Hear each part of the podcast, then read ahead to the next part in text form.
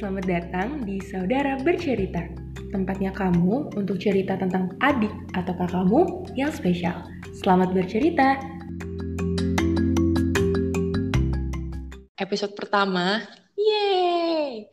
Jadi di episode pertama ini mau sharing tentang ceritanya teman-teman aku yang hebat banget menjadi seorang kakak dari adiknya yang spesial di hidup dia. Ya mungkin dari semua yang kita dengerin kalau kita punya saudara, mungkin saudara kita itu spesial juga nih buat kita gitu ya. Tapi untuk saudara yang tipikal punya saudara kecilnya yang neurodiverse tuh beda banget vibe-nya di rumah, beda banget cara mainnya. Nah sekarang aku lagi ditemenin, gak ditemenin sih. Sebenarnya aku mengundang temanku di satu angkatan di Fakultas Psikologi Unpad 2016 juga, yaitu Afifah. Nah, Afifah ini orangnya keren banget guys. Beliau itu aktivis, waktu itu uh, pernah jadi ketua divisi di BEM Kema Unpad bagian research. Pokoknya kalau teman-teman kepoin Instagramnya Afifah Karim ya sekarang, itu dia sering banget sharing tentang research yang udah dia baca, yang biasanya itu seputaran dunia tumbuh kembang anak dan juga uh, lebih ke psikologi Islam teman-teman. Nah, langsung aja nih temanku dari Afifah untuk memperkenalkan dirinya. Hai Afifah. Oke, halo semuanya. Kita kenalan lagi ya. Uh, aku tuh biasanya dipanggil Pipe di kampus. Uh, bener banget kalau aku teman seangkatannya. Sarah, Sarah tuh keren banget juga, parah. Dia tuh mau press Unpad uh, dan dia juga aktif baik itu di kampus maupun di luar kampus berprestasi banget lah pokoknya. Aku nyebut dia mau di Ayundanya Fapsi Unpad 2016 um, kalau nyangkut sama bahasan kita kali ini um, mungkin aku coba ngenalin diri aku sebagai seorang uh, kakak sulung. Jadi adekku itu ada tiga dengan hmm, usia perkembangan yang beda-beda jadi tantangannya pun juga beragam banget setiap harinya. Cuma yang akan lebih banyak nanti kita sharing itu adikku yang terakhir. Uh, jadi kalau kita uh, aku sama Sarah tuh punya semacam kondisi dan pengalaman yang sama cuma konteksnya mungkin berbeda ya. Sarah kan lebih uh, bahasanya lebih adiknya tuh punya tantangan di social skillsnya salah satunya komunikasi. Nah sedangkan adikku itu cenderung lebih ke kognitif uh, dan cara dia bisa menangkap informasi uh, lebih awal mulanya itu di sensorisnya gitu loh sensor information processingnya gitu. Jadi struggle di hal-hal seperti belajar kayak gitu dan hmm, life skillsnya juga sama gitu.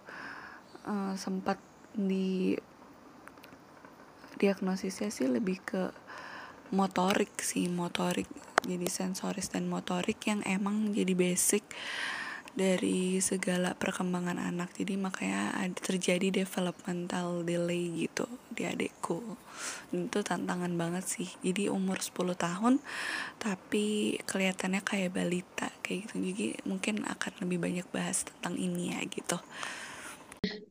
Kalau kita langsung aja mungkin yang bahas tentang adiknya Pipeh. Karena di episode satu ini kita bahas tentang serba-serbi adikku. Jadi mungkin yang dilihat tuh biasanya yang dari sosial media ya. Tapi kan kita pengen tahu juga nih dari cerita-ceritanya Pipe. Aisyah tuh umurnya berapa sih, Peh? Eh, nah, kalau umur usia perkembangan Aisyah itu 10 tahun tadi sempat ku mention dikit ya 10 tahun tapi kayak anak-anak balita semacam TK preschool gitu uh, perkembangan aslinya ya uh, dan sekolahnya Aisyah itu dekat rumah jadi emang sengaja memilih yang di dekat rumah karena agar mudah diantar jemput dipantau karena uh, mama dan ayahku kerja jadi emang butuh yang dekat karena biar mudah tadi si diantar jemputnya sebenarnya dan sama orang yang bisa dipercaya juga gitu. Dan hmm, sekolah itu baru baru baru mungkin ada tiga tiga tahun ada kali ya. Uh, itu um, sekolah Islam sekolah reguler swasta tapi dia tuh bukan yang udah settle banget ya. Jadi emang masih berkembang banget dan salah satu yang di highlight nilai value-nya dari sekolah ini itu lebih ke uh, memperbanyak waktu luang anak sama keluarga dan banyak juga mereka mengadakan seminar parenting dan gak ada PR di sekolahnya. Dan juga memang mereka itu nggak uh, fokus ke akademik dan memaksakan hal-hal pencapaian itu ya. Kan sekolah Islam tapi mereka itu nggak ada kayak hafalan gitu-gitu. Tapi lebih kepada kebiasaan-kebiasaan kecil kayak gitu. Penguatan karakter seperti itu. Jadi awal mulanya juga uh, Aisyah ditempatkan di sini juga sempat bingung karena um, sempat negosiasi dan diskusi juga sama kepala sekolahnya. Karena ini kan bukan sekolah inklusi ya dan memang Aisyah butuh penanganan khusus dan spesial dan bu bahasanya butuh guru yang memang untuk special needs children gitu dan di sana nggak ada sama sekali gitu. Jadi uh, butuh kompromi juga kan nanti akhirnya sama guru wali kelasnya dia dan teman-teman sebaiknya dia juga kan uh, tapi alhamdulillah akhirnya uh, mamaku coba mengkomunikasikan gitu. Uh, akhirnya kepala sekolah mau gitu dan akan berusaha bantu juga dan mengkomunikasikan kepada guru-gurunya nanti Aisyah. Dan memang Aisyah dispesialkan khusus tidak dituntut secara akademik dan kayak bahasanya dimaklumi lah ya. Dan akan lebih condong diperhatikan secara individual kayak gitu walaupun kekurangannya memang jadi nggak terlalu intens. Jadi karena kan buk, e, gurunya sama gitu loh sama rata gitu. Dan itu akhirnya jadi salah satu tantangan juga. Makanya akhirnya mamaku dan aku juga memutuskan untuk coba lesin bimba bimba ayoyo Kalistung untuk Ais karena emang yang mau dikejar itu Calistungnya dulu di umur yang harusnya udah bisa. Banyak hal ya gitu di umur 10 tahun. Dan adikku ini kalau di sekolah itu memang social skillsnya juga minim banget gitu diam aja gitu. Uh, ini juga jadi tantangan kan makanya uh, salah satu goalsnya untuk di sekolahin di sana itu lebih ke social skills dia gitu. Akhirnya dia bisa uh, mengobservasi lingkungan teman sebayanya dia bisa belajar mungkin mengintima mengintimasi mengintima ya in, uh, apa ya mengikuti teman-teman sebayanya gimana sih berperilaku kayak gitu. Dan itu cukup signifikan sih. Jadi dia kayak di sekolah cuma diem aja tapi di rumah dia ngikutin gitu. Ngikutin apa-apa yang dia dapetin di sekolah. Um, dan sebelum uh, sebenarnya uh, Aisyah ini tuh udah banyak dibawa ke psikolog, terapis, bahkan ke dokter syaraf anak, tapi belum ada diagnosis tegak kayak gitu. Jadi um, menurutku karena tidak ada diagnosis tegak, uh, bukan berarti aku berhenti untuk membantu dia. Jadi memang lebih coba memusatkan perhatian dia di learning disabilitiesnya. Karena itu jadi core dia bisa akhirnya beradaptasi sama lingkungan dia kan gitu. Itu sih sebenarnya. Kalau untuk uh, perjalanan sekolahnya Aisyah ya sebenarnya selama ini tuh uh, adikku sudah dibawa ke mana-mana. Tapi nggak ada perubahan yang berarti bahkan dulu juga sempat kayak diprivatin uh, guru yang emang untuk special needs itu ke rumah dan ke rumah tetap nggak ada perkembangan yang signifikan terus terapi juga udah sering banget udah gonta-ganti ke psikolog juga bahkan ke apa ke dokter syaraf anak juga udah. Pokoknya udah ke mana-mana. Tapi yeah. ada diagnosis yang tegas gitu cuma terakhir itu itu pas aku lagi di Nangor juga sih. Jadi kan kayak nggak bisa terlalu mantau ini yang gimana ya. Mm -hmm. lewat uh, WhatsApp gitu kan sama mamaku. Jadi uh, terakhir itu rekomendasinya ini apa suruh apa MRI nah cuma sempat nih karena ya, uh, menurutku juga kayaknya emang butuh untuk akhirnya tahu sebenarnya letak masalah intinya di mana kayak gitu karena kayak simpang siur ada yang waktu itu psikolog pertama bilangnya dari motori mm -hmm. terus yang uh, apa emang telat perkembangan kayak gitu gitu cuma hmm. kalau dilihat dari kasusnya kilas balik pas masa hamilnya mamaku jadi emang mamaku tuh uh, uh, apa hamil adikku yang terakhir ini itu memang pas umur 40 tahun atas. Hmm. Dan apa uh, sempat juga jadi kayak ada dokter kandungan yang emang dia udah terpercaya gitu hmm. uh, bilang kalau uh, anaknya ini antara dia IQ-nya tinggi atau IQ-nya rendah rendah hmm. sekali dan uh, pasti anak ini bakal beda gitu katanya hmm. ya berarti memang kayaknya dari sisi kalau dari kandungan sih itu gitu dan emang hmm. pas masa kecilnya juga uh, karena kebetulan juga mamaku pas lagi uh, hamil eh pas iya pas lagi hamil Aisyah dan masa-masa setelah Aisyah lahir itu memang lagi sibuk-sibuknya gitu di kantor hmm.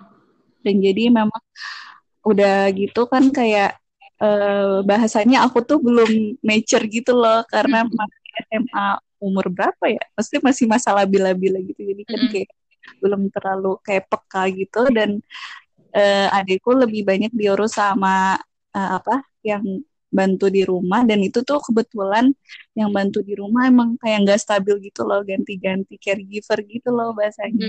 Iya iya iya. Jadinya mungkin di situ juga ada pengaruh uh, sedikit banyak lah ya gitu. Dan, mm-hmm.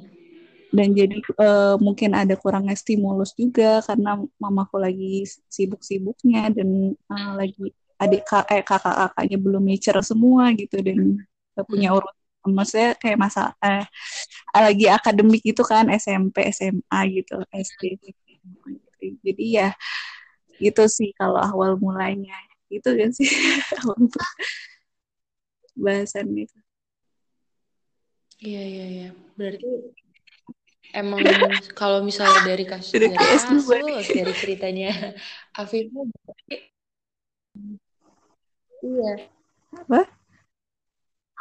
Tahu nih mungkin akan bisa jadi um, perkembangannya sangat melesat atau bisa jadi mm -mm, yeah. lainnya tuh berarti dari masa kehamilan Rasanya ya. gitu sih memang.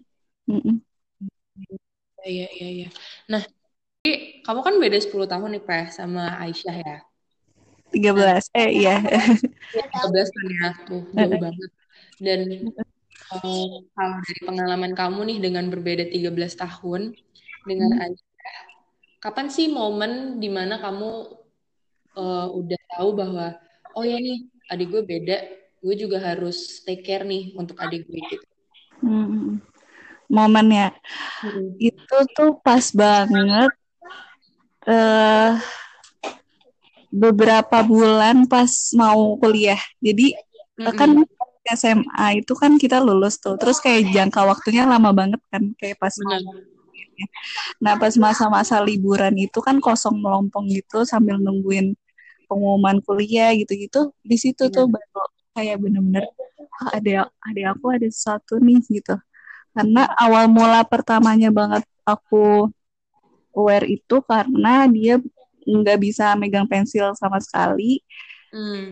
Uh, apa?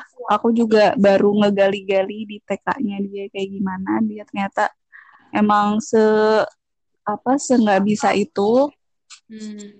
Uh, dan adekku itu juga kalau kayak di lingkungan selain di luar rumah eh selain di selain di rumah tuh bener-bener kayak uh, pendiam banget gitu loh kayak bener-bener gak mau ngomong Iya, dan iya. itu sih di situ pertama kalinya terus dari situ awal mulanya tuh aku kayak karena emang ada buku uh, apa buku disleksia gitu di rumah terus kayak awal mulanya dugaannya ke situ terus mamaku juga pas aku ajak ngobrol Aisyah kayaknya butuh dibantu lebih deh gitu.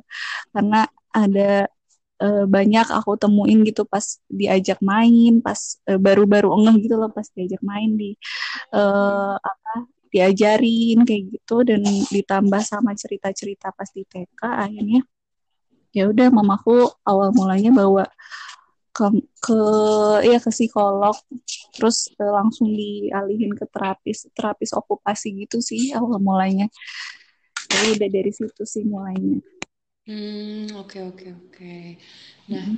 terus um, kamu kan karena udah tahu nih pas pas kuliah gitu ya hmm. nah, tapi ketika kamu berkomunikasi nih sama Aisyah kan beda beda umurnya lumayan jauh ya hmm, itu gimana sih prosesnya gitu apakah ngajak mainnya tuh gimana sih kalau sama Aisyah gitu? Ngajak mainnya ya. Kan iya sih beda jauh banget ya. Kalau kalau ngajak mainnya itu sebenarnya aku ngelihat kan tadi aku pun kayak awarenya itu pas masa baru mau masuk kuliah dan sedangkan aku tuh kuliah di Nangor gitu.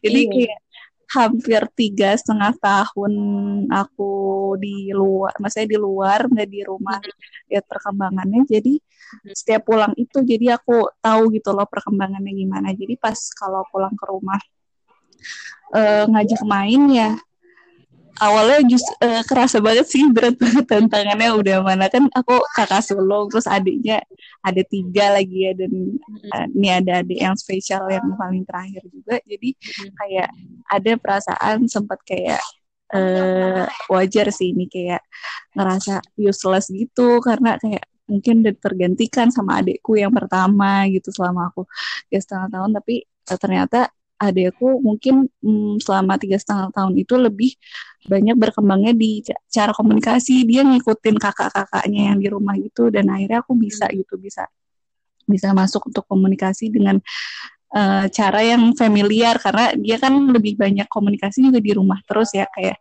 kalau di luar malah dia nggak komunikasi gitu. Karena dia diem aja. Terus uh, biasanya aku uh, coba dari hal-hal yang dia suka sih kayak hmm Dia tuh seneng seneng banget sama mainin tangan. Jadi dia suka bikin cerita sendiri dari tangannya. Padahal aku udah se udah suka beliin boneka tangan gitu tapi dia tetap gak mau. Cuma mm. jari-jarinya gitu. Di situ kayak aku coba masuk ke dunia imajinasinya. Dia tuh suka banget kayak berimajinasi karena apa ya kalau dia lagi kayak diem gitu dia sambil mainin tangannya terus ngebuka mm. tokoh tersendiri terus ya udah aku ajak main masuk ke tokoh lain gitu dan dari situ mm. mulai kayak ngajak ngobrol komunikasinya di situ terus juga kalau belajar aku mulai dari uh, sebenarnya dia bisanya di mana dulu nih ternyata mm. kalau misalnya dia lebih suka ngedengerin mungkin aku cari uh, stimulus yang karena aku lihat dia tuh ada sedikit kelebihan kayak nyanyi yang seni-seni hmm. gitu terus yeah. gambar jadi aku mulai-mulai dari situ dari kayak nyanyi terus gambar kayak uh, ngelukis kayak gitu terus uh, buat tadi drama drama dia tuh jadi uh, walaupun banyak mainan boneka di rumah tapi hmm. dia buat drama-drama sendiri itu tuh pakai ini alat kosmetik gitu. Oh, kebayang. nggak bisa dikasih mainan tapi mainannya buat uh, dia sendiri aja gitu. Mm-hmm. kayak membangun sendiri gitu dia. Terus dia juga kan ya nggak bisa dipungkiri juga lah ya maksudnya mm-hmm. sekarang zaman sekarang uh, anak-anak seneng video. Uh, jadi kayak uh, lebih ke video sih ngedengerin dan itu cepet banget ternyata masuknya. Kalau kayak sambil dengerin video gitu. Kayak kemarin tuh juga kayak ngulas pelajaran pakai video aja kali ya karena dia tuh hmm. pas uh, lihat buku kayak males banget gitu loh kayak uh, langsung apa kayak bosen gitu kelihatannya. Jadi coba-coba yang dia suka sih masuknya. Iya iya iya iya, iya. kebayang sih karena memang gak tahu ya kenapa uh, anak-anak sekarang mungkin ya kalau belajar pakai video tuh mm -mm. dan mereka nih enjoy gitu mm -mm. jadi iya. seneng gitu buat belajar mungkin karena visual banget kali ya mm -mm. iya benar Terus tadi kan kamu cerita nih Aisyah tuh uh, suka nyanyi ya kan? Biasanya di rumah emang nyanyinya lagu apa, Peh? lagu kita remaja. Lagu apa? kita remaja. Oh. Keren yeah. banget Aisyah. Banget. Jadi karena tadi kan yang aku bilang tiga setengah tahun di uh, di Nangor gitu mm -hmm. dan banyak interaksinya sama adikku yang pertama jadi sebenarnya terasa hmm. banget nih peran yang cukup berbeda sama, antara aku dan adikku yang pertama jadi hmm. kalau aku diamanahin ke pendidikannya gitu mendidik dia uh, sedangkan adikku ini lebih kayak kayak temen uh, ngasuh gitu loh kayak ya, ya, ya. ya gitu dan walaupun kalau misalnya lagi di rumah dalam jangka waktu lama tetap kayak fleksibel aja gitu. Mm-hmm. Uh, adik eh, dan adikku yang pertama ini emang kayak juga sama gitu seneng seneng nyanyi nyanyi gitu jadi dia ya terstimulusnya itu itu mulu kan kayak mm-hmm. gitu. apa yang dia dengar uh, ya gitu yang di rumah dan emang uh, apa kalau kalau kan kalau di teori perkembangan mah pas zaman zaman golden age gitu kan kayak uh, pesat gitu perkembangan dari stimulusnya.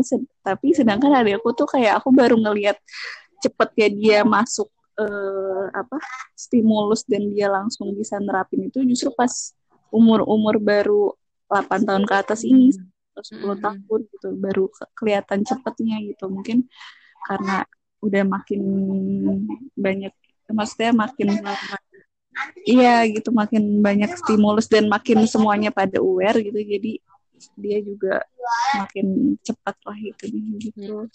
Iya, iya menarik sih, benar-benar. Nah, kan tadi uh, Pepeh tuh cerita kalau misalnya dari Pepeh ke adik yang pertama, uh, tuh punya tiga kan ya? Berarti ada adik yang kedua juga kan?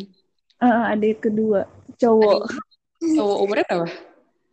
Umurnya dia kelas 1 SMA, berapa tuh? Oh, kelas 1 SMA. Berarti lagi masa-masa pencarian iya. jati diri.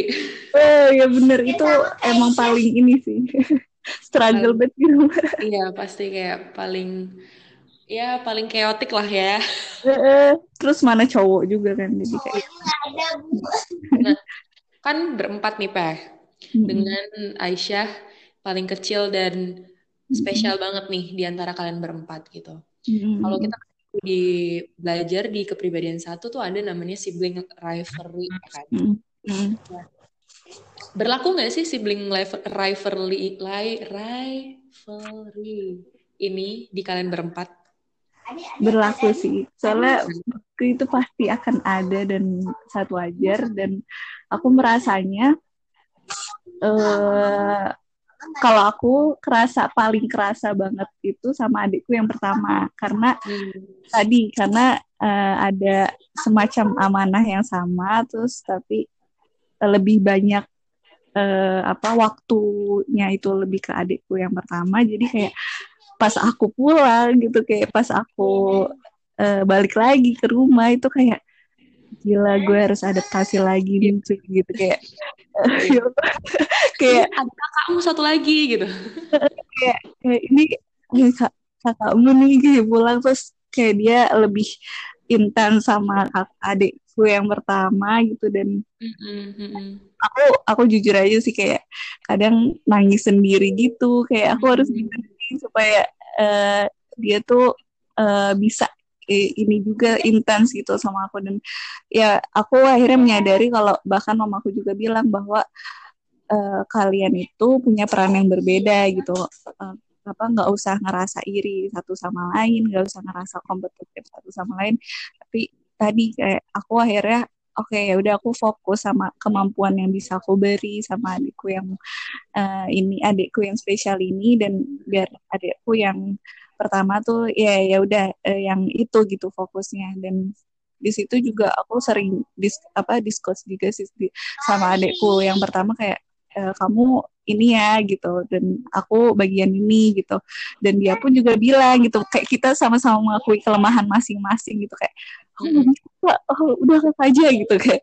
Udah aja itu mah aku ya udah. Terus kalau misal aku kayak misalnya lagi fokus apa nih skripsi atau ngerjain apa terus eh, boleh tolong nggak gantiin dulu sebentar nanti aku gantiin uh, pas kamu yang ini kayak gitu terus eh, apa terjadi juga sama aku ngelihatnya adikku yang cowok sama adik adikku yang spesial ini si Aisyah karena hmm. mungkin eh, tadinya kan dia tuh anak per, anak terakhir terus tiba-tiba muncul adikku hmm. jadi dia mungkin ngerasa kayak eh, apa ya perhatiannya benar-benar terpusat teralihkan ke si Aisyah gitu.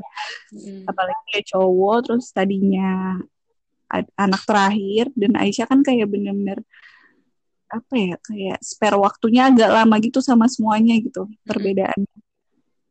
Jadi dia. tuh sering semacam ngajak ribut tapi sebenarnya sayang. Tapi kayak uh, kayak kelihatan gitu kayak mau caper-caper gitulah Iya, iya. Ya, lebih banyak yang terjadi sih itu kayak uh, apa sih kayak kekacauan di rumah lah ya. Mm-mm. Terus sama mungkin adikku yang pertama sih sama eh adikku yang kedua yang cowok ini kan karena kalau pas nggak ada aku kan mereka harus kayak bekerja sama tapi mm-hmm.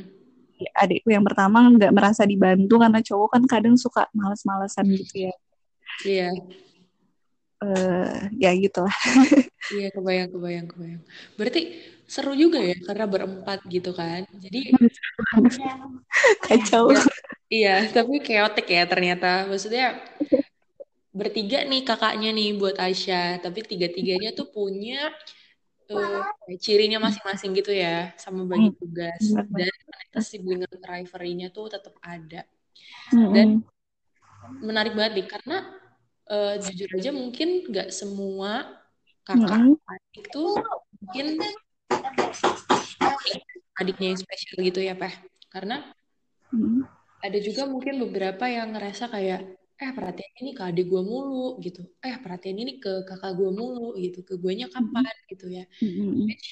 itu ya nggak apa-apa gitu kan. Karena ya semua anak tuh butuh perhatian juga.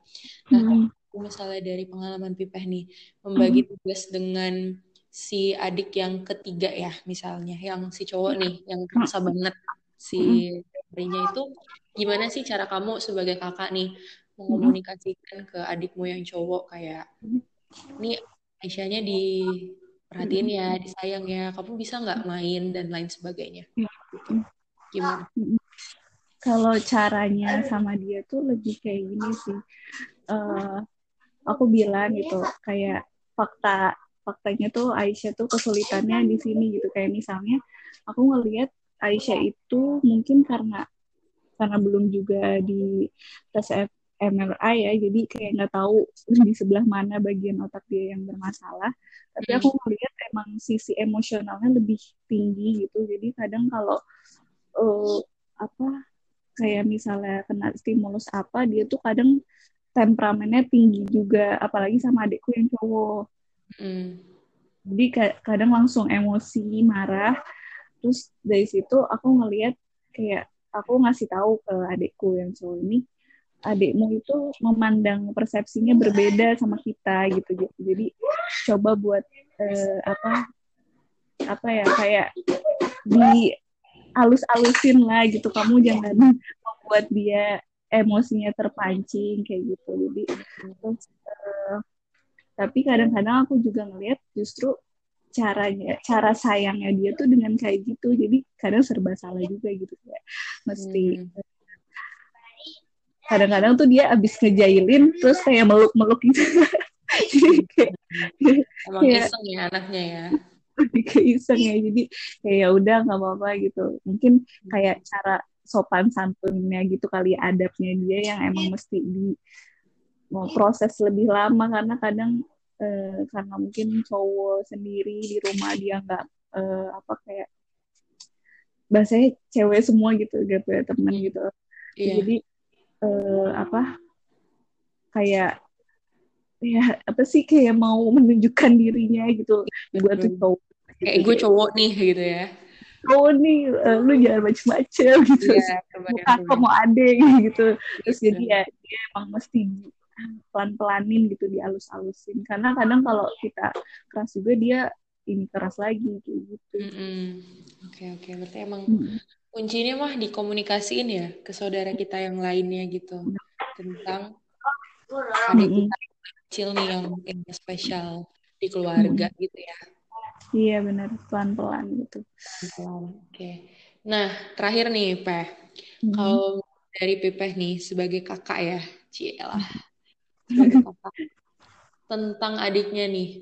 Apa Mm-mm. sih yang pengen Pipeh sampaikan mungkin buat teman-teman yang dengerin yang mungkin punya situasi yang sama nih kayak kita. Situasi yang Mm-mm. sama. Saya punya pengalaman yang sama dengan kita nih sebagai kakak di rumah, terus Mm-mm. em, harus take care juga ke adik-adiknya, tapi take care diri pribadi juga gitu ya. Which nanti di episode selanjutnya kita bakal ngomongin kayak strugglingnya jadi kakak tuh gimana. Mm-mm.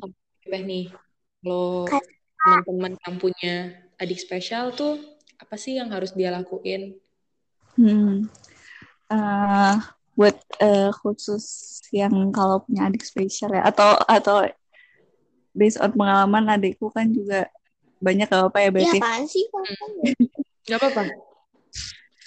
kalau menurutku pertama sih kayak inget-inget lagi sih kayak kita dilahirkan sebagai seorang kakak gitu yang ternyata kita punya juga adik atau mungkin punya kakak Mm-mm. uh, yang kedua gitu Mm-mm.